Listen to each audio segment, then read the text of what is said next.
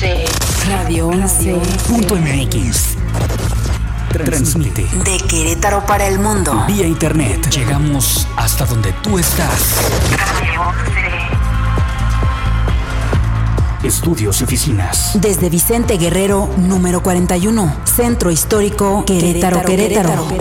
Somos Radio 11. Bienvenido a Frente al Espejo, un programa donde Betty Aguilera charla con los ponentes políticos de la actualidad en Querétaro. Esto es Frente al Espejo. Iniciamos.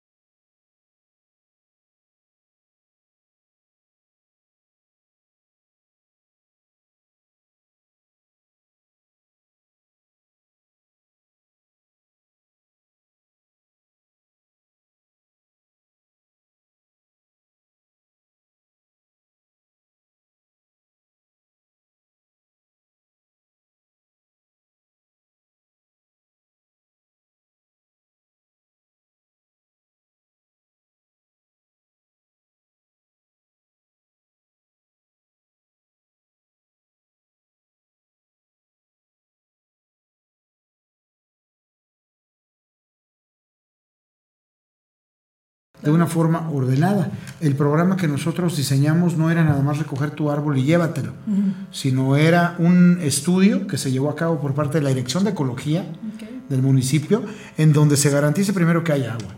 ¿Quién se va a hacer responsable del cuidado de estas especies?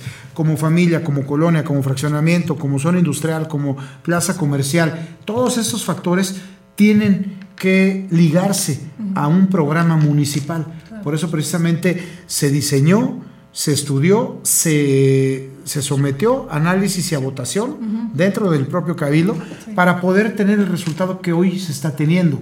Hoy mencionaba el presidente municipal, híjole, yo no sé si son muchos o son pocos, 23 mil especies en el municipio.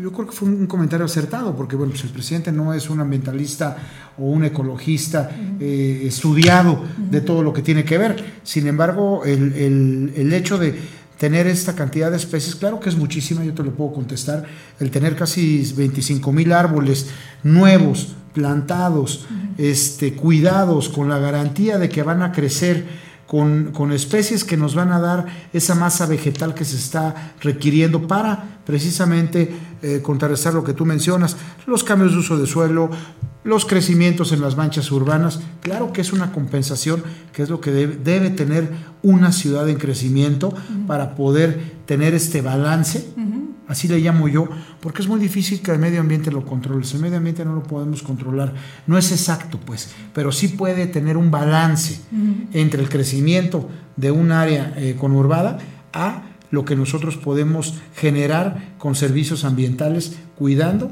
todo lo que tiene que ver con el ámbito eh, de medio ambiente. Oye, yo sé que, las, eh, las constructoras tienen obligación de tener cierto porcentaje de áreas verdes. Así es. ¿Cuántas lo respetan? ¿Cuántas? Porque esa es la parte donde el municipio, donde desarrollo urbano, obras públicas, tiene que, tiene que estar encima, ¿no? Que realmente lo que ellos tienen que conservar como áreas verdes sea una realidad, ¿no? Bueno, yo te puedo decir que en el municipio de Corregidora, la mayoría, ¿eh?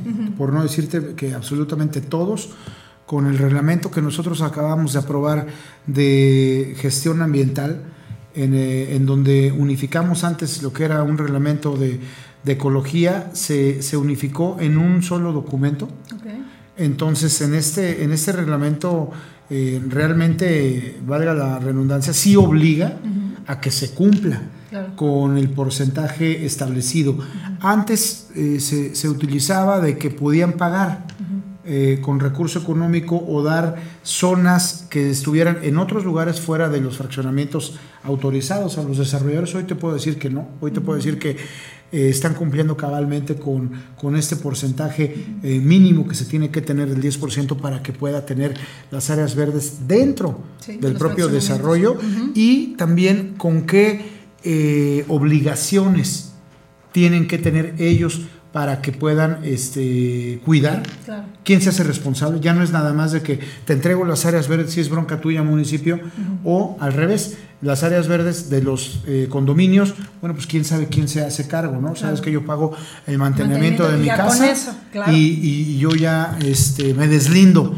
No, eso, eso ha ido acotándose, eh, apegados también al, al código urbano del Estado, que es el máximo instrumento que, nos regula en materia de crecimiento, de construcción, de desarrollo vertical, residencial, etcétera. Yo creo que eso, eso ha sido un, tema que, que, hoy está eh, superado en que los desarrolladores pudieran este, no cumplirlo. En el municipio de Corregidora te puedo decir que, que se cumple, se cumple bien y, aparte de eso eh, se buscan este tipo de programas para que todavía tengamos más áreas verdes y podamos rescatar no solamente las de los fraccionamientos, sino áreas verdes públicas, comunes, que han sido ya entregadas hace muchos años por desarrolladores y que ahorita eh, para el próximo año nosotros vamos a implementar un programa en donde se puedan certificar plazas comerciales, zona industrial, fraccionamientos, condominios y que tengan también una remuneración por parte del gobierno municipal, que eso es lo que ha faltado, ¿no? De, sí, es más atractivo, ¿no? De alguna forma. Incentivar,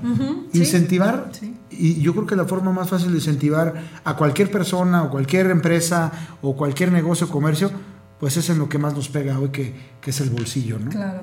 Oye, y en la, en la, pasa, en la parte, perdón, de las plantas tratadoras de agua, que también es ya una cuestión de ley, que se supone que todas las empresas tienen que tener su propia planta tratadora, por supuesto no todas lo tienen, ¿no? No cumplen todas con esa especificación. No, efectivamente, no, no todas eh, lo tienen, sin embargo también se está, nosotros hemos sido promotores de que el saneamiento de, del agua para poder reutilizarlo en las diferentes zonas del municipio eh, de Corregidora se, se, lleven a cabo y se cumplan. Hoy eh, se tiene predestinado, se tiene un diagnóstico ya muy, muy concreto, muy real, que ha diseñado la Dirección de Ecología y que nosotros como parte de la Comisión eh, de Ecología y Medio Ambiente, también como obligación que nos marca nuestro reglamento interior, hemos trabajado de la mano, tenemos detectado perfecto en dónde eh, se tiene que llevar a cabo la construcción de estas plantas de saneamiento, cuáles son las empresas, cuáles son los lugares que, no están reutilizando su agua, que la están dejando o que la, o que la vierten a, al río, y que se va aguas abajo y que se genera una contaminación. Nosotros tenemos ya detectado perfecto, el presidente tiene ya esta información para poder llevar a cabo estas acciones para el año que entra de inversión de la mano con, la, con, el órgano, eh, órgano operador, que en este caso, bueno, pues todos sabemos que en el municipio de Corregidora es la, la CEA quien, quien es el, el encargado de operar. Hemos tenido eh, contacto directo con, con, el área de saneamiento para poder buscar que el agua en corregidora se pueda reutilizar y que todo lo que se vierte a lo que es el, el río del pueblito, bueno, pues que sea agua ya tratada y agua que no cause ningún daño eh, a la salud y a la contaminación que pudiera generar eh, dentro de, de estas zonas eh, naturales. Lo que pasa es que es una realidad también que la ciudad está creciendo, el Estado está creciendo de una forma exorbitante y la migración va a seguir. Entonces yo creo que el agua que estaba calculada, el acueducto 2, que fue construido en el sexenio de Paco Garrido, así es. Tenía un promedio de vida más o menos al 2030 eso era lo que se pensaba, pero ahora con todo esto, con la migración, con las construcciones, con la masa eh, urbana que está creciendo muchísimo, ustedes ya pertenecen a la primera zona conurbada, está viniendo una situación difícil, ¿no? Ya donde el, cuidado del agua ya no va, tiene que ser así como quitaron los plásticos, que están quitando los popotes, que también son, son eh, cosas muy importantes para, porque pues el plástico jamás se acaba, ¿no? Entonces son cosas muy importantes. También el agua tiene que pasar de ser un anuncio a ser algo práctico, ¿no? Para que también estas generaciones y nosotros seamos parte de ese cuidado, ¿no? Sí, yo creo que tiene que, ahí no debemos aflojar en las campañas, primero de concientización. Sí. Es algo importantísimo. Después de que cumplan e, efectivamente los desarrolladores, eh, los nuevos edificios, los desarrollos verticales, las plazas comerciales, eh, todos los que pueden tener un impacto de uso, de tomas domiciliarias, de nuevos eh, desarrollos, pues que cumplan con toda la normatividad que hoy marca eh, nuestras leyes, tanto estatales como federales y como reglamentos. Fíjate que yo ayer en el informe del señor gobernador, en el posicionamiento o la postura que nosotros manejamos como Partido Verde, bueno, escuchamos muchos eh, puntos de vista que, que, expuso el titular del Ejecutivo y con mucho esfuerzo yo creo que han llegado a buen puerto, como es el tema de seguridad, como es el tema de inversión extranjera, nacional, eso creo que todos estamos de acuerdo que, que, Querétaro es muy atractivo y lo han hecho muy atractivo porque se han hecho bien las cosas en materia de, de captar eh, todo lo que tiene que ver con, con materia de inversión. ¿no? Ayer pasaron ahí unos unos videos que la verdad a uno, independientemente de, de, qué partido gobierna o gobernó estos cuatro años o los pasados seis o los antepasados seis, yo creo que nos debemos sentir eh, orgullosos de que Querétaro está a la alza, de que Querétaro está visto en todo el mundo, ¿no? Vimos ahora el recorrido de la, muñeca, ¿no? pero, pero algo, algo importante que, que yo quiero eh, dejar muy claro y, y lo manifesté, eh, públicamente ante medios de comunicación, en nuestras redes y en nuestro este, posicionamiento como partido, es voltear a ver a las zonas conurbadas. Eh, a mí me parece que es el momento de, para solucionar un problema grande que tenemos en el Estado, que es de movilidad, tenemos que buscar que las inversiones se generen en los alrededores, tú lo acabas de mencionar, en, la, en, la, en, la zona conurbada, ¿no? En primer plano, lo que es Corregidora, El Marqués, Huimilpan. que ya forma parte de Que forma parte primero de la zona conurbada. Municipio de Querétaro, por supuesto, pero ahí es donde tenemos que apostar en la inversión. Y regresando al tema del agua, en las plantas tratadoras de saneamiento que le dan, eh, eh, digamos, eh, que, recopilan todo lo que cae aguas arriba y cómo vamos a mandar el agua aguas abajo, es decir, a los municipios que estamos aquí en esta zona y que ya aquí se desemboca lo que es el río de, Querétaro, que se junta con el pueblito y que sale ya hacia, hacia, hacia Guanajuato, eh, Jalisco, etcétera, cómo, cómo está conectada nuestras, nuestras cuencas. Eh, yo sí creo que se tiene que voltear a ver las grandes inversiones. Hablo de infraestructura carretera, vialidades, plantas de saneamiento, propuestas y facilidades para que detonen los desarrollos y los desconcentremos. Desarrollos habitacionales, desarrollos de vivienda, desarrollos industriales. Se tiene que buscar estas alternativas. Y no nada más en la primera zona, como es Huimilpan, Corregidora, eh, el Marqués, que, tiene un una gran eh, auge en desarrollo industrial. Pero, por ejemplo, Corregidora estamos en pañales en desarrollo industrial. Tenemos solamente un parque, el parque de Balvanera, y, una microzona ahí que quedó envuelta, que antes se llamaba el Parque Industrial del Pueblito, que está ahí eh, eh, ah, emergido ahí en, Santa, Bárbara, pero, pero hasta ahí llega. Y no hemos tenido un corredor industrial importante, tecnológico. Eh, cuando, cuando puedes, ¿no? Porque estás cargado a Guanajuato, o sea, está muy bien, tienes muy bien ubicado. tienes un, el, el puerto eh, marítimo más cercano, que es Lázaro Cárdenas, en un punto ahí al sur de nuestro municipio, que es Charco Blanco, el Jaral, etcétera, está a menos de cuatro horas, ahora con el macrolibramiento que nos comunica de Palmillas allá Coroneo. Son proyectos interesantes que se tienen que desarrollar. Entonces, eh, nosotros buscamos que estas grandes inversiones, que me tocó ver y ser, y ser testigo ayer en el informe. Me gustó, la verdad, el formato del informe, un informe muy ejecutivo. Eh, me, pareció que, que, ya se acabaron aquellos derroches que ibas al auditorio y, que, y tambores y gente y camiones afuera y aplausos cada cinco palabras y traer a toda la comitiva. No, me parece que, que el formato que escogió eh, el gobernador Francisco Domínguez fue acertado el día de ayer, a mí me gustó.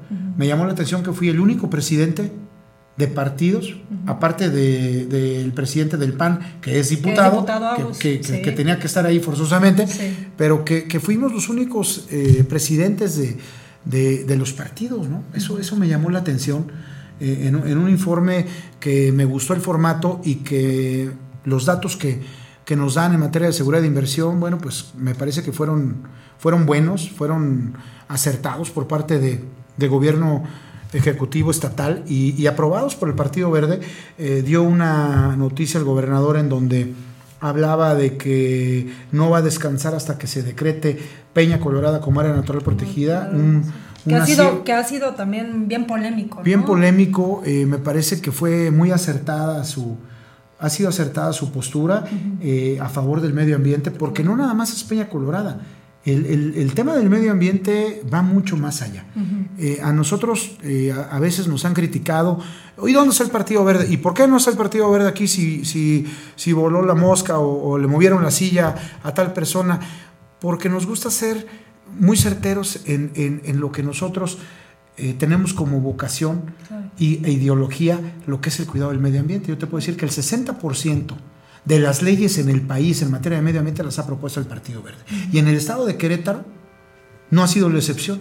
Nosotros, los que han pasado por ser diputadas y diputados, que aunque ya no estén con nosotros, porque ya están en otros partidos o ya renunciaron algunas y algunos al partido, se les tiene que reconocer el esfuerzo que ellos han hecho. En su momento lo hicieron. En su momento lo hicieron. Claro, como lo de las pilas.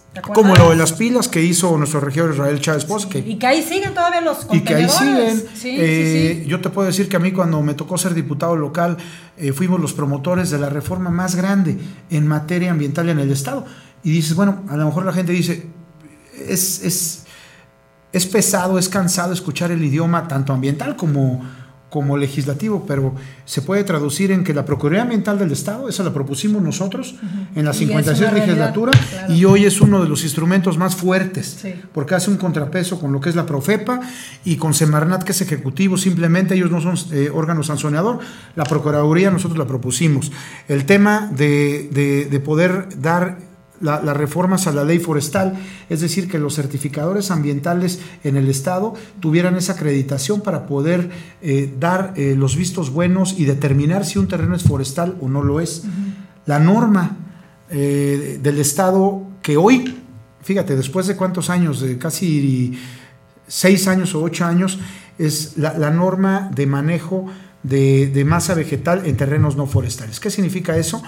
Lo que estamos viviendo, por ejemplo, lo que se vivió en Zaragoza, lo que se vive en la obra pública o lo que se vive en las obras privadas, de qué, qué determinación se tiene que tomar para mover una especie de un lugar a otro. Lo primero, un análisis que pueda tener vida y en el momento que pueda tener vida o, o que pueda tener éxito de sobrevivir, se tiene que este, trasladar esa especie Claro. para que se puedan llevar a cabo las diferentes obras. obras. y eso lo vimos ahora en un problema que se atoró prácticamente seis meses, y que ocho sigue meses. atorado todavía. Que sigue atorado, pero hay una norma que ya existe, una Claro. norma que, que nosotros nos tocó impulsar desde el Congreso y así sucesivamente el Fondo Ambiental, después lo apoyó este, nuestro exdiputado Jairo Marina, el Fondo Ambiental que hoy existe, que hoy es una realidad que maneja la CEDESU y que tiene de promedio, debe estar manejando entre 5 a 8 millones de pesos anuales y que se lleva a cabo en proyectos que vayan a favor del medio ambiente. As- Así te puedo ir diciendo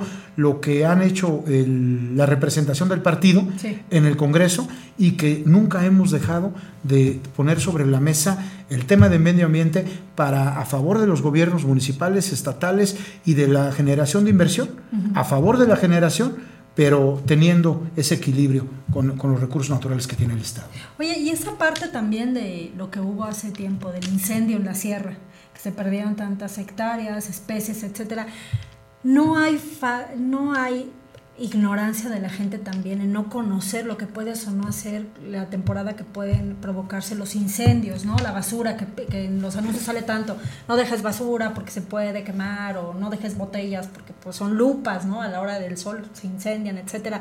Toda esa parte ¿Qué fue realmente lo que, lo que tú pudiste percibir en este incendio tan gravísimo que tuvimos en la sierra? Bueno, primero que nada que es una zona muy vulnerable, es donde se concentran la mayor cantidad de recursos naturales de todo el Estado. Pero nunca había pasado nada. Nunca había pasado nada, pues, sin embargo tienes, este, bueno, seguramente has ido toda la sierra Sí. y, y te das cuenta la, la cantidad de masa vegetal que se tiene, de la distancia que tienes de un tronco a otro. Sí. Todos los recursos maderables que tenemos en aquella zona es impresionante. Entonces, bueno, ahí primero generándose un incendio de esa magnitud, es difícil controlarlo. Lo vimos, eh, cayó un helicóptero de la Marina haciendo un esfuerzo este, muy grande por poder contenerlo, pero ¿qué es lo que yo veo que, podemos hacer? Bueno, primero, campañas de concientización, el tema de no tomar a la ligera eh, cosas tan sencillas y tan simples como es cuidar tu basura, el papel, este, que, que- se concentre, el cartón, todo lo que puede ser propenso a, un, eh, una llamarada rápida y de, y de fácil eh, expansión, el no tirar cerillos, el no tirar cigarros, el, no fumar en esas zonas, todo eso, el tener el manejo de estas áreas naturales protegidas, lo que se conoce como servicios ambientales, que, que los propios ejidatarios son, son propietarios de estas este, grandes extensiones. Los cuidan. Pues, los cuidan y, y muchos de ellos aplican a recursos económicos que la federación te paga por cuidar tu zona, porque, ok, no se va a construir, te, te, te- te doy un apoyo para que tengas eh, en, en base a, los servicios ambientales, pero ayúdame a cuidarla, ayúdame a cuidarla eh, generando algunas pequeñas construcciones, como es este eh, borderías, este, bardas, zanjas, recoger todo lo que es la hoja seca. Seca. Entonces, todo eso son campañas de concientización. Lo, lo grave es cuando los terrenos se incendian o se prenden de forma no accidental, sino de, de- de una forma Provocada. provocada por los propios propietarios. Ahí nosotros metimos una, eh, una sanción muy grande, eh, por primera vez en, en México, que toda aquella persona que se detecte que provoca un incendio para dejar de ser un terreno forestal, no puede utilizar el predio durante los próximos 20 años, porque muchas veces queman su terreno Sí, para para- no o para decir aquí no había nada. Aquí no había este masa vegetal aquí no había plantas endémicas aquí nunca había pelón, nada ya está pelón. quemado de, Sí, de- sí, sí. de la noche a la mañana ya amanece quemado ¿no? Que son los incendios controlados que así se llaman en- entre comillas bueno pues Y nosotros que ya- se supone que estaban, eh, eh, que estaban este, ¿cómo se llama? Aprobados, ¿no? O Bueno, sea, ahora ya están prohibidos, sí. Ahora está prohibido que se detecte la quema y eso fue una propuesta del Partido Verde a nivel nacional. La ley de responsabilidad ambiental, por ejemplo, aquel funcionario que eh, provoque algún daño al medio ambiente, eh, obviamente ya tiene una responsabilidad ambiental. Esa ley nos costó nueve años. A mí me tocó como diputado federal sacarla adelante porque tenía nueve años ahí este, estancada. Y algo que tendrían que tener los municipios, que nosotros hemos sido promotores, yo lo estoy promoviendo en el municipio de Corregidora y lo vamos a promover en los diferentes municipios donde el Partido Verde tiene regidores, es el tener convenios de colaboración con la Comisión Nacional Forestal del Gobierno Federal. Lo acabamos de ver ahora. ¿A quién recurres cuando tienes una emergencia? Al Gobierno Federal. Sí, claro. La Marina tuvo que entrar Sí. en el tema de la, de la Sierra eh, Gorda Pero- pero para también- ayudar y también Gobierno del Estado y también el. Gobierno municipal. Pero ¿por qué no prever desde antes, tener convenios de colaboración?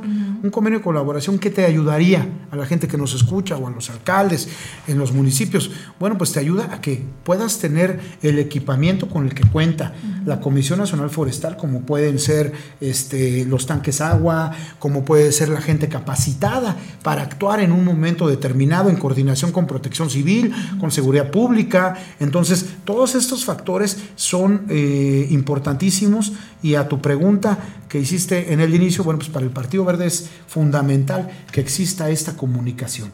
Hoy el, el programa que hicimos en el municipio de Corregidora fue de la mano en un convenio de colaboración con Gobierno Federal, Comisión Nacional Forestal y fuimos el primer municipio que hace uso de esta vegetación, de estas especies, porque tiene muchísimos. Basta con ir a los este, viveros de, de la Comisión Nacional Forestal, en donde tiene una cantidad impresionante de especies ahí sembradas, ahí tienen sus este, invernaderos, ahí ellos provocan, este, hacen sus análisis de, de- de- qué plantas son propensas con qué tierra, con qué aire, con qué oxígeno, etcétera, para poder determinar en qué zona. ¿Quién se los dan? Claro, para- Y también el ejército, ¿no? También el ejército tiene sus campañas de reforestación. tienen sus campañas de reforestación, pero bueno, la- el análisis puntual lo tiene la Comisión Nacional Forestal, que, que depende de la Secretaría eh, de Medio Ambiente de, de nuestro país. Aparte de la comisión eh, que presides, ¿en qué otras comisiones estás? Estoy en la Comisión de Hacienda Ajá. y Crédito Público, es decir, donde se maneja el proyecto de sí, el, el- el proyecto de, de inversión para el municipio, donde se aprueba los presupuestos, eh, es decir, lo que se va a cobrar, qué impuestos se van a cobrar y en qué se va a gastar. El proyecto de egresos, que también se tiene que aprobar primero en comisión y después en, en el órgano colegiado, que es el, el cabildo de- del municipio de. Corregidora. Ajá. Formo parte también de la Comisión de Desarrollo Económico y Turismo, muy importante ahí para el municipio, en donde Se le ha dado ahorita un boom, ¿no? Con lo del Museo de la Pirámide, Claro.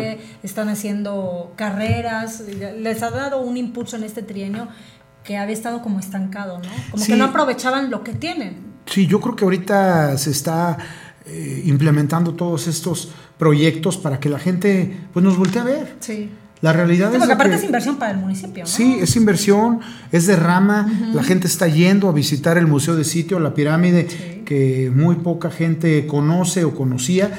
Hoy estamos en una eh, vía de, de- de- de poder dar a conocer todo lo que, lo que hoy tiene el municipio de Corregidora. Sin embargo, nos falta mucho todavía. Ah, no, sí, y tienen mucho. ¿Por qué? Porque yo creo que eh, en, en base a eso nosotros queremos que las inversiones grandes, generadoras de empleo y generadoras de, de derrama económica, se vayan a los municipios alrededor. Y el municipio de Corregidora, por ejemplo, te pongo un ejemplo, ¿no? yo, yo lo decía esto desde desde mi campaña y desde antes, ¿no? porque no tiene caso eh, irnos para atrás, pero en el municipio de Corregidora eh, tenemos muchos moteles y pocos moteles, tenemos muchas cantinas y pocos restaurantes, tenemos muchas clínicas y pocos hospitales, muchos lotes de auto y pocas agencias de coches. O sea, no quiere decir que, que esté en contra de estos giros, Sí. Pero, pero nos ha faltado Un equilibrio, ¿no? Nos ha faltado dar ese brinco Sí. para que realmente la gente que vivimos en Corregidora hagamos vida en Corregidora, eh, tengamos este los servicios necesarios Para no poder ser autosuficientes Claro. económicamente, eh, socialmente y, y que, y que generemos ahí realmente la, la vecindad que, que hoy sí la tiene, por ejemplo, la cabecera municipal, mejor conocida como el pueblito. Sí, sí. La gente que vive en el pueblito, yo ahorita vengo de ahí de, de algunas reuniones, pues prácticamente han hecho su vida ahí a, a lo largo de los años. Ahí arreglan su coche, ahí van al mercado, el único mercado que tenemos en el municipio está ahí, no tenemos estacionamiento, por ejemplo, que por eso ha sido una, o, o estacionamientos públicos que ha sido una barrera Sí. para poder generar ese, ese realce del centro histórico que es el pueblito. Pero la mayoría de la gente ahí, vi- ahí, ahí- va a la escuela los niños, ahí hacen su... Este, sus compras Y es una este, vida muy tranquila, muy tranquila, se camina, ahí vas a la iglesia, ahí este Vas al banco, vas a la, vas al banco, a vas la a- antigua presidencia. vas ahí a la, a la plaza, al jardín principal. Pero es la gente de ahí Sí. que vive ahí. Sí, sí, el oriundo de corregidor. Eh, Entonces, este, todo eso que, que debemos de, de tener la obligación o responsabilidad los, los que tenemos algún cargo de detonar las zonas de una forma ordenada y también llevarlas a la cabecera municipal, ¿no? porque bueno, pues aquí eh, ustedes están aquí en el centro histórico, el centro histórico fue un principal promotor Claro. del desarrollo que, que hoy tiene Querétaro. Sí. Y por qué no pensar que Corregidora puede detonar con un centro histórico que tienes el santuario, la parroquia, la pirámide, el jardín principal, este, Alameda.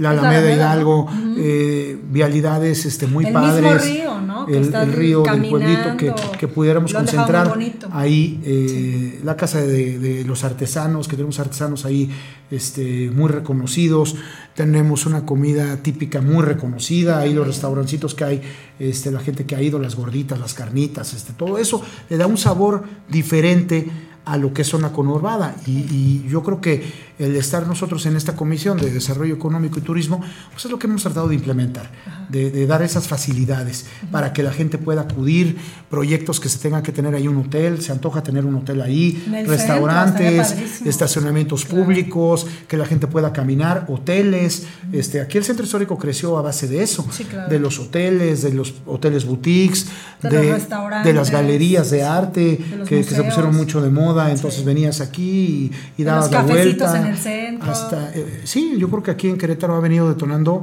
desde el estacionamiento subterráneo, ¿no? De la época de Jesús Rodríguez, que fue presidente municipal, sí.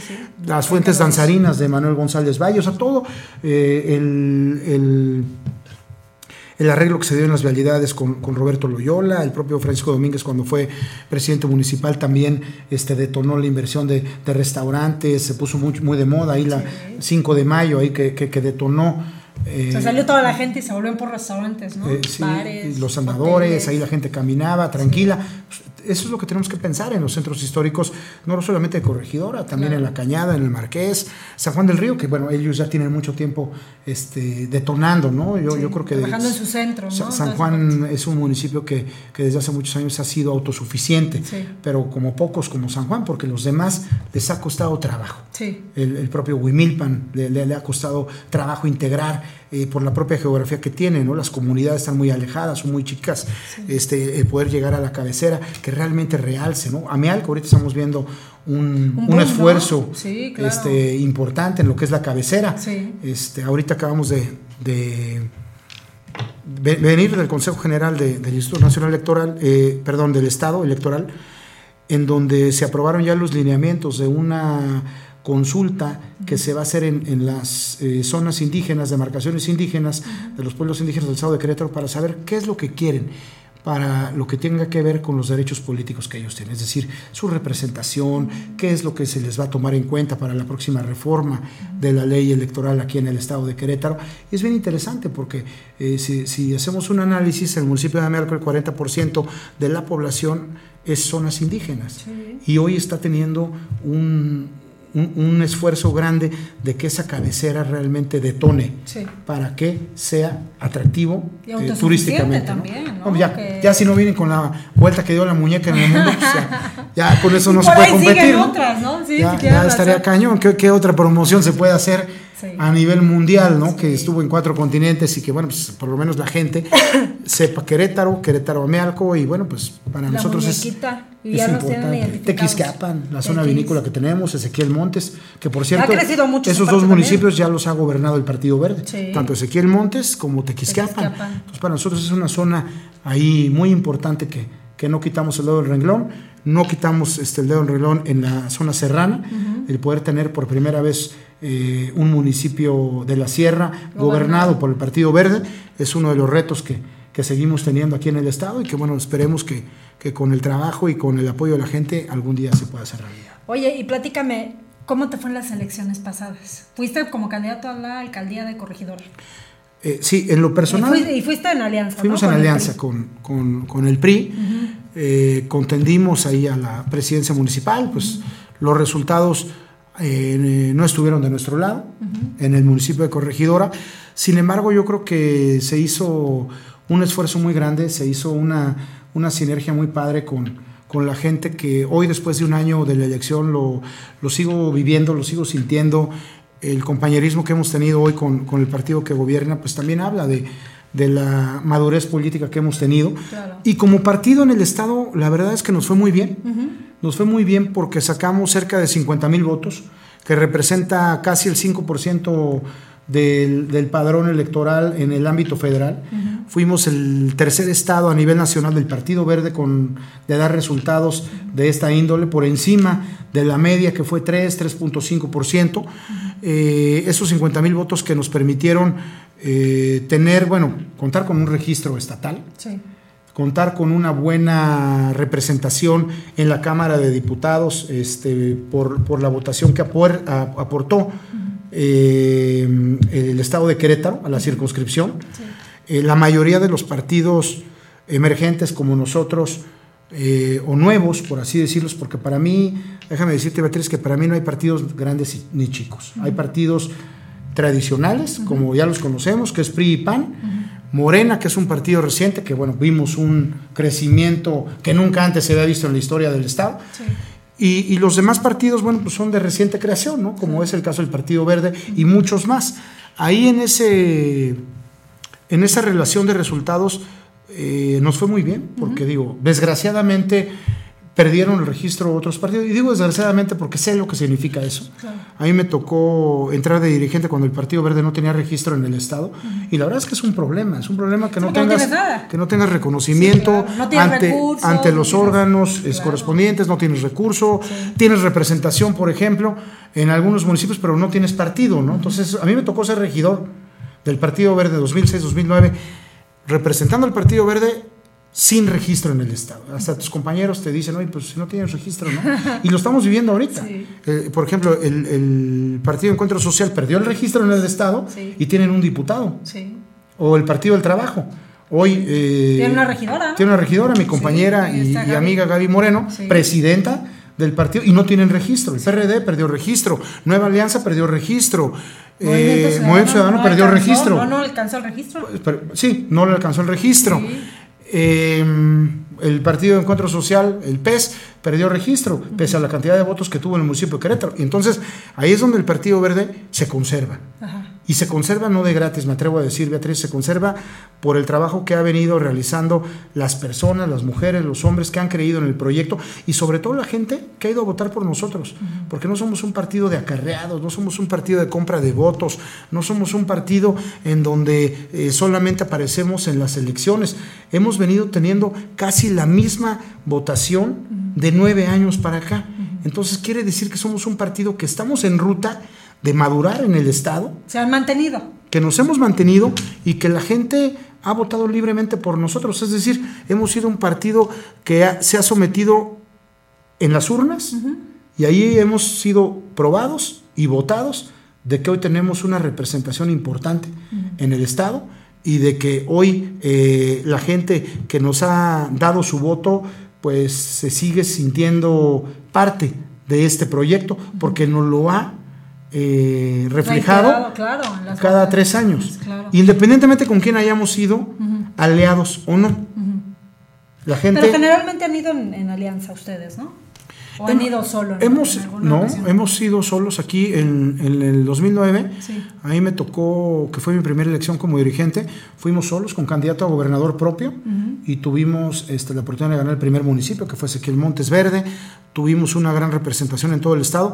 Hemos contendido solos. El Partido Verde está listo para ir solo en el estado. No necesitamos de otro partido es la realidad. Sin embargo bueno las coyunturas nos han llevado a generar proyectos en donde sea considerado el Partido Verde, sea respetada la ideología y que podamos tener un proyecto de gobierno a mediano y largo plazo, que es lo que busca el Partido Verde, ya sea solo, ahora sí que solo o acompañado. Ajá. ¿no? Oye. ¿y, y cómo te fue ahorita? ¿Qué viste ahorita en Corregidora, en las elecciones? ¿Cómo te fue? ¿Cómo sentiste a la gente, las, las principales peticiones de la gente? ¿Qué? Porque pues realmente una campaña municipal, pues no duermes, no comes, caminas, visitas, etcétera. ¿Cuál fue tu apreciación personal? Yo creo que la, la- la apreciación con la que yo me quedé del municipio de Corregidora, que es la que sigo este, sintiendo, Sí. pero que a diferencia de que en ese entonces no tenía un cargo, hoy lo tengo como regidor y hoy puedo tener una conversación con el presidente municipal, con los secretarios, con los compañeros regidores, de que yo veía y sentía y la gente sentía y tenía tres diferentes realidades. Lo que es las comunidades al sur del municipio, Sí. lo que es la cabecera municipal que acabamos de mencionar, que ellos viven una realidad Bien diferente. este, bien diferente, Sí, muy y- tradicional, y, lo que es la zona conurbada. Sí. que la mayoría de las personas de la zona conurbada pueden vivir allá o dormir allá, Pero trabajan aquí. pero trabajan acá, vienen a comer acá, vienen al hospital acá, se cortan el pelo acá, bueno, o, o las mujeres el salón acá. Entonces, eh, yo veía y sentía esas tres realidades. Sí. Esas las sigo sintiendo a diferencia de que estamos trabajando para acotar esta brecha. Claro. Ejemplos claros, la carretera cuatro carriles, por ejemplo, que es una inversión de- estatal, pero se está llevando a cabo en esta administración. Sí. El, el- el que va a cortar la distancia entre el sur del municipio y la zona conurbada. El puente que se está trabajando ya en proyecto, que cruza eh, lo que es ahí, de- lo que desemboca en la presa del Batán, el parque eh, ecológico El Batán, un puente que va a cortar esa distancia de las famositas curvas estas que si Horribles, se descompone un coche, una Sí, pipa, ahí al principio de esa administración hubo un accidente muy grande, Sí. muy grave ahí, perdón, ahí de gente de la cueva, que murieron niños, jóvenes, un- una tragedia. Eh, se está haciendo ese tipo de, de vinculación. El museo de sitio, eh, el, el tema del centro histórico o del pueblito, que se están generando estos proyectos, ahora fue la filarmónica hace 15 días, es decir, se está, se está buscando el, el- el cómo sí tratar de integrar estas tres corregidoras, que, que qué bueno que el presidente municipal hoy, Roberto Sosa, que la verdad desde aquí le mando un, un- un cordial saludo, se ha portado este, como un presidente responsable con, con las personas que no somos de su partido, que, que tenemos una ideología eh, diferente, pero, pero no, no, no, no en diferente eh, dirección que es el beneficio del, municipio. Yo creo que están haciendo eso- esos esfuerzos de generación de inversión para, para vincular estas tres realidades y yo sí te puedo decir, Beatriz, que independientemente que nosotros hayamos ganado o no, después de estos tres años, de 18 a 2021, sí se va a cortar esa brecha que nosotros tanto peleamos porque la gente nos lo decía, nos lo pedía, no era lo mismo la realidad que vivía alguien de Charco Blanco o del Jaral a alguien que vive en Tejeda o alguien que vive en Candiles o alguien que vive en la cabecera municipal. Oye, y la parte de los, que también es bien importante, de los asentamientos irregulares, ¿no? Que también, Nacho, ¿cómo estás? Que también ha sido tan importante. ¿Cómo, cómo están trabajando esa parte? ¿No? Que Eh. también, esa es otra realidad de corregidora. Sí. La cantidad, ¿cuántos asentamientos irregulares tendrán ahorita? Pues debe haber cerca de arriba de 60, yo creo. Debe, de- debe haber de los que están en, en ruta de, de regularización, eh, más de 60. Que esa es otra realidad también. Esa es, esa es otra... otra Porque no tienen servicios, porque falta. Sí, bueno, ahí, ahí fue yo creo que una, una, e- una era, vamos a decir, una época que se vivió en los municipios de bueno, escogieron corregidora Ah, para, sí. para sentarse Sí, ahí, para sentarse. este, invadir un predio o, o- Y eran o- familias o y estar familias en un predio y, y construir y después regularizar, ¿no? Sí. que era así como, Así como el, modus, el modus operandi, ¿no? Sí. Y, y cuántas familias se quedaron ahí embarcadas, ¿no? Que ellas no tenían la culpa, ellas compraron, eh, entregaron su patrimonio, etcétera, etcétera. Y a la mera hora, pues el municipio no te puede dar servicios, ¿no? Claro, sí, ¿Por porque qué? no- Pues no porque eres- es no es irregular, no, regular. pagas predial. Claro. La mayoría de estos asentamientos ya están en ruta de regularización. Ah, perfecto. Yo creo que hoy hay algunos todavía este, inconformes que se tienen que trabajar, que se tienen que atender, pero, pero la mayoría eh, se está atendiendo y, y de, de lo que corresponde a, a nosotros como regidores, pues está abierta mi oficina a escuchar cualquier inquietud de cualquier persona que vive en alguno o, o- o alguien que sea el, el representante, el responsable. Yo no tengo injerencia ya con las acciones que lleva a cabo el gobierno municipal porque son de, de cuestión ejecutiva. Sí. Este, nosotros somos reglamentarios, pero, pero estamos para escucharlos y poderles ayudar a gestionar Claro. esta, esta regularización que es lo que a final de cuentas debe de importarles. ¿no? Oye, y la parte política, a ver, platícame. ¿Cómo va el verde camino al 21? Ya viene, tenemos la nueva ley que las mujeres, pues ya, es una realidad desde el 15, que son el 50%. Ajá. Viene ahora en la parte administrativa también. Ya tienen que ser los gabinetes 50%, cosa que también es un avance en, en esta parte de la igualdad, ¿no? De la equidad de las obligaciones hombres-mujeres. ¿Cómo va el verde en ese, en ese proceso No, ya? yo creo que vamos muy bien. Nosotros el- la primera acción que tuvimos eh, empezando este año Sí. Es la campaña de afiliación. Nosotros ya hemos llegado a la meta que nos eh, planteó el Comité Nacional, que eran 10.000 nuevos afiliados. Tenemos ya, al, todavía hasta hace 15 días, un corte de un poquito más de 10.000, casi 10.200. Ok. Este, eso primero es un buen punto porque quiere decir que la gente sigue teniendo afinidad con nosotros Claro, les interesa. les interesa, eh, independientemente que la gente esté desgastada, este, desencantada, enojada, que no quiera saber de, de De la los partidos. o- Pero, o- pero yo creo que el tema que están ustedes manejando de ecología y todas esas soluciones, yo creo que ahorita con toda la cuestión del cambio climático, la gente está empezando a concientizarse. Sí, ¿no? y sobre todo los jóvenes. y Tenemos muchos acercan, jóvenes, ¿no? muchos eh, niños que, que tienen esa, ese interés por, por, por el partido. A mí cuando me toca ir a dar pláticas a las escuelas, pues ves ahí el interés de los chavitos. ¿no? Obviamente, pues ya decidirán ellos en unos 10 años, 8 años qué, qué es No, lo pero que... le pueden decir a los papás, ¿no? Claro, los papás, También. Sí, a los hermanos mayores. A los hermanos mayores.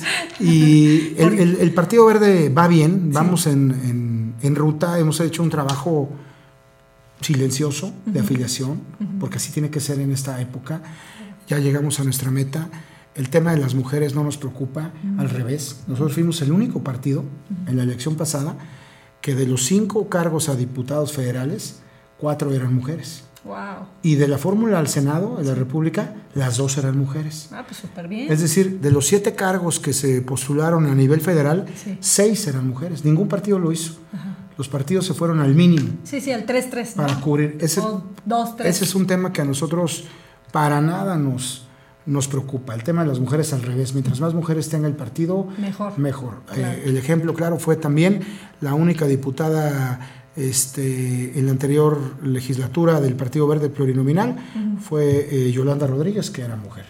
Federal, ¿verdad? local. Local. Ok. local. Entonces, nosotros estamos listos. Eh, estos cerca de 50 mil votos que hemos sacado en el Estado nos respaldan, esa es la realidad. Eh, tenemos que trabajar mucho, sí, el año que entra tenemos que doblar esfuerzos, pero yo siento que la gente que hoy está convencida del partido se prepara todos los días. Fuimos los creadores de la primera escuela para mujeres próximas presidentas municipales y funcionarias públicas en el estado, un, un programa que, un proyecto del partido que ha sido de los más exitosos. Sí. Eh, capacitamos a mujeres durante dos años, Ajá. ya salió la primera generación. Ahora en diciembre tenemos ya un diplomado final en donde estamos listos. Era un proyecto de tres años para estar listos al 2018 y 2021. Entonces, eh, porque lo empezamos poquito antes de 2018, lo empezamos en 2016, al final de 2016, di- hicimos 17, 18 y vamos a trabajar estos tres años para buscar los mejores perfiles de mujeres. Estamos listos para contender. Yo, yo, yo te repito, Beatriz, el Partido Verde puede contender solo. Tenemos candidatos no 15 como dicen otros partidos, pero, pero, pero tenemos gente capaz, gente preparada, gente convencida, que puede ocupar desde un cargo a gobernador o gobernadora, Claro. a los diputados federales o diputadas.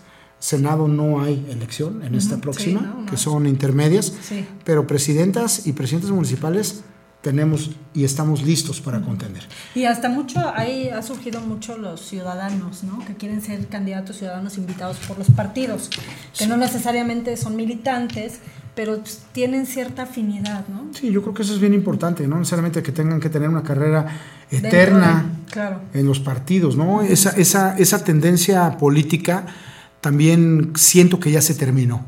El ya me toca, ya me toca porque llevo ocho años este, aquí en un escritorio trabajando en un partido, ya me toca porque yo siempre fui el asistente de... de- ya- yo creo que eso, la política moderna eh, ya nos alcanzó, Sí. ya cambió. Hemos visto la influencia que tienen las redes sociales, hemos visto la influencia que tienen los liderazgos naturales de un empresario, de un comerciante, de una mujer exitosa, de un deportista, de un artista, Sí, de, Y sobre todo la gente de se un está ama de casa se está yendo más bien por la conocida, gente, claro. de un buen abogado, Sí. de hemos visto, yo creo que todo, este, eh, cómo ha venido evolucionando la política en, en el Estado. Entonces, bueno, pues el Partido Verde está abierto a explorar eh, cualquier eh, Perfil. Perfil, Claro. mujer o hombre, que realmente esté comprometido, comprometido con la ideología del partido, que bueno, pues, no- nuestro nombre lo dice todo, ¿no? Por ahí yo veo partidos que luego, lo digo con mucho respeto, nos, nos tratan de imitar y todo, pero pues el nombre lo tenemos nosotros, la convicción, las acciones nos respaldan y ahí está claro que el 60% de las leyes en el país las ha promovido el, el Partido Verde. Entonces, no es un tema solamente nuestro, por supuesto, es un tema de todos, como lo acabas de decir, de jóvenes, mujeres, hombres y de todos los partidos.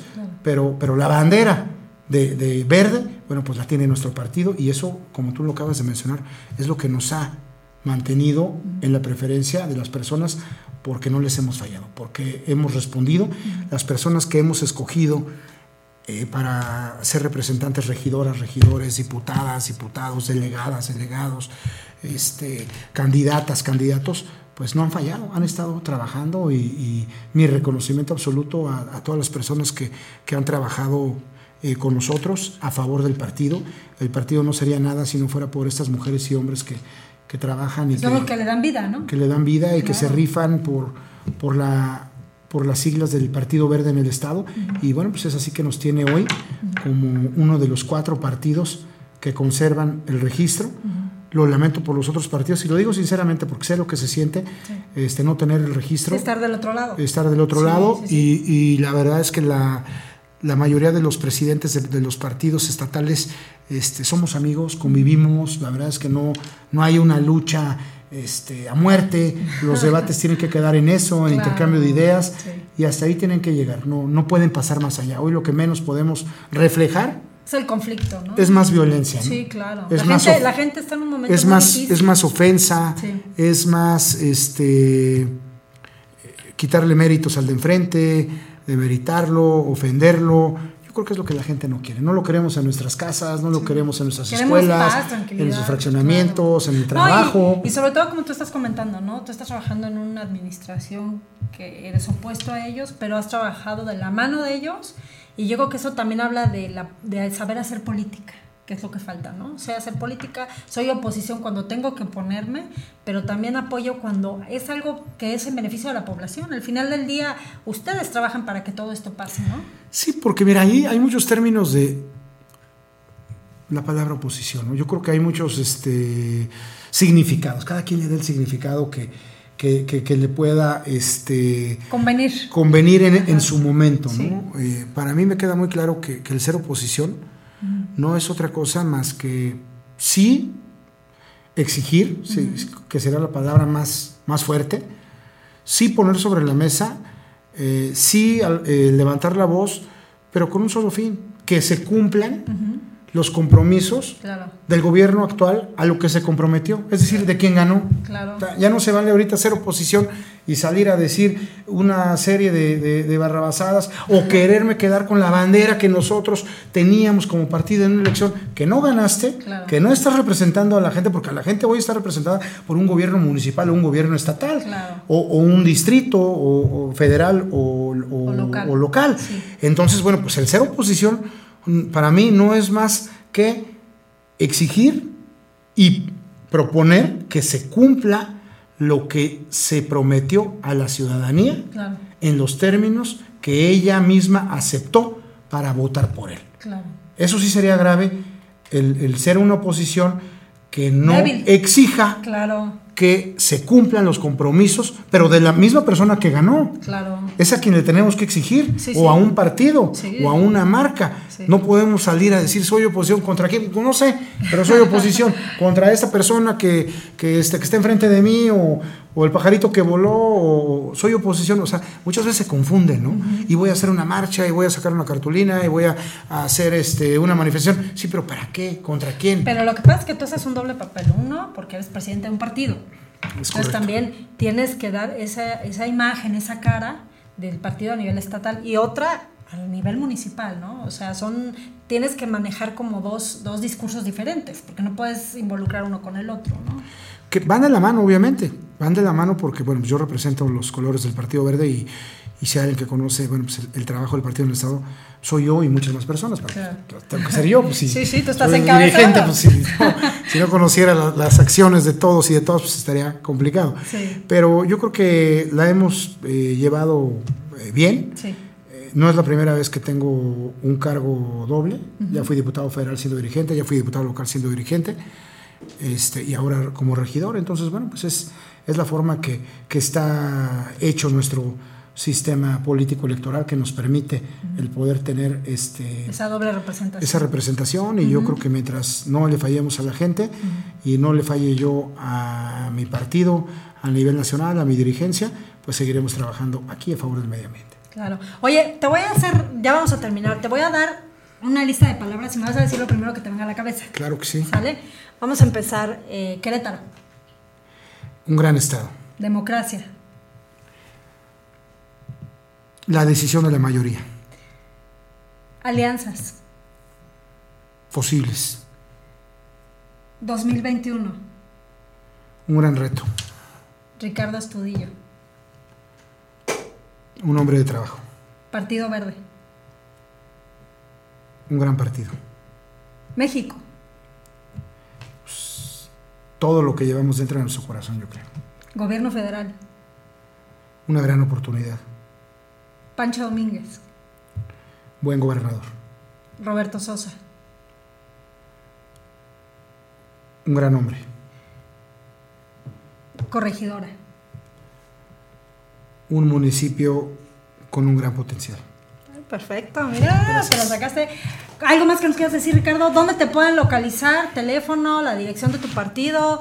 ¿Dónde, si hay alguien que esté interesado en acercarse, cómo le puede hacer? Bueno, pues yo creo que por mis redes sociales, que es lo más cercano, Perfecto. este, ahí me pueden encontrar, eh, Ricardo Estudillo Suárez, y ahí vienen todas mis, mis redes. Tengo este, Facebook, este, Twitter, Instagram, Instagram, Twitter. todo, sí, con, con mi nombre, pues ahí viene la dirección, y, y obviamente también en la página que tenemos eh, www.partidoverdequerétaro.org.mx. Ahí, ahí vienen todas las direcciones, ¿Algo más, y todo. ¿Algo más que nos quieras decir? No, nada, muchas gracias Beatriz, muy, muy padre la, la entrevista. Muchas gracias por invitarme. Ya nos veremos pronto. Amigas y amigos, hemos llegado al final de una emisión más de su programa Frente al Espejo. Yo soy Betty Aguilera y nos vemos la semana entrante, Dios mediante. Gracias. Esto fue la charla entre los ponentes políticos más activos en la actualidad, frente al espejo. Frente al espejo. Hasta la próxima. Radio 11. Radio 11. Punto MX. Transmite De Querétaro para el mundo. vía internet. Llegamos hasta donde tú estás. Radio 11. Estudios y oficinas. Desde Vicente Guerrero, número 41. Centro Histórico, Querétaro, Querétaro. Somos Radio 11.